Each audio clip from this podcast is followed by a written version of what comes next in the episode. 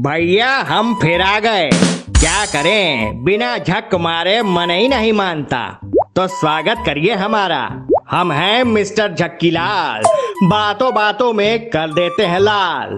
हमारी खबरों का अंदाज भी है निराला। सुनते रहिए हाथ में लेके चाय का प्याला। तो बिना देरी किए लड़ाते हैं आज की झक। भैया, बड़े बुज़ुर्ग बता रहे कि चोरी करना पाप है, नदी किनारे सांप है।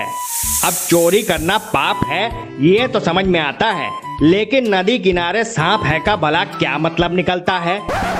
ये तो तुकबंदी वाली बात हो गई। अच्छा चलिए मान लिया कि ये सांप वाली बात चोर को डराने भर के लिए की गई है तो भी लोचा है। अगर चोर नदी किनारे रहता ही ना हो तो भला सांप उसका क्या उखाड़ लेगा, आए?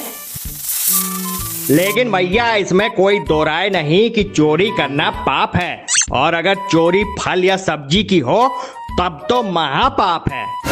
अपने कानपुर की चकरपुर मंडी में इसी चोरी के चक्कर में कांड हुई गवा। एक व्यापारी को एक लड़के पे शक हो गया कि वो फल और सब्ज़ी चुरा रहा है। बस, फिर क्या था? हल्ला मच गया तो पूरी सब्ज़ी मंडी इकट्ठा हो गई।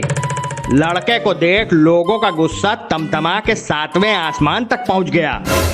वो तो कहिए कि कुछ समझदार टाइप के लोग मौजूद थे, वरना तो गुस्सा आठवें आसमान तक जाने पे अड़ा था। सब मिल के बेचारे को जम कर धोए।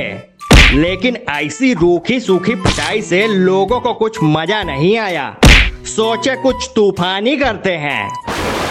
बस वही दिन दहाड़े सरे बाज़ार लड़के को नंगा कर दिए।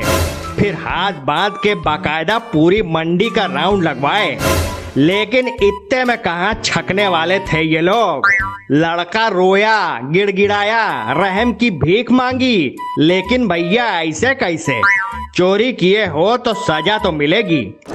उल्टा वहाँ मौजूद सभ्य जनता और नाराज़ हो गई। फिर जो लाद, घूसे, थप्पड़, लप्पड़ चले हैं कि भैया हाईवे तक हिल गया। सब मिलके पूरी मेहनत, लगन और समर्पण से उसके पुर्जे पुर्जे की तसल्ली बख्श सर्विसिंग किए। कायदे से तो ये लोग जितना मेहनत का काम किए हैं, उस हिसाब से इनको कम से कम नेशनल लेवल का कौनो अवार्ड तो मिलना ही चाहिए। अरे जान हथेली पे रख के तो ये कारनामा किए हैं। सब कुछ बढ़िया चल रहा था कि कौनो उंगली कर गया। इन लोगों की वीरता और शौर्यता के रोमांचकारी पल कैमरे में कैद कर लिए। मतलब वीडियो तो जो बनाए, सो बनाए ही, उसको वायरल भी कर दिए। अब वायरल हो गया तो अब पुलिस के दोनों कान खड़े हुए। अब तलाश जारी है कि आखिर पिटा कौन और पीटा कौन। खैर, जो होना था सो हो गया। अब तो बस इंसाफ का इंतज़ार है। बाकी आप सुन रहे थे मिस्टर झक्कीलाल को। इसे लिखा नितेंद्र वर्मा ने, सुनाया शौभिक पालित ने, और सुना आप सबने और केवल सुनते ही ना रहिए। शो अच्छा लगे तो दूसरों को शेयर भी करिए। तो अब हम चलते हैं। कल फिर होगी मुलाकात। तब तक लड़ाते रहिए। झक।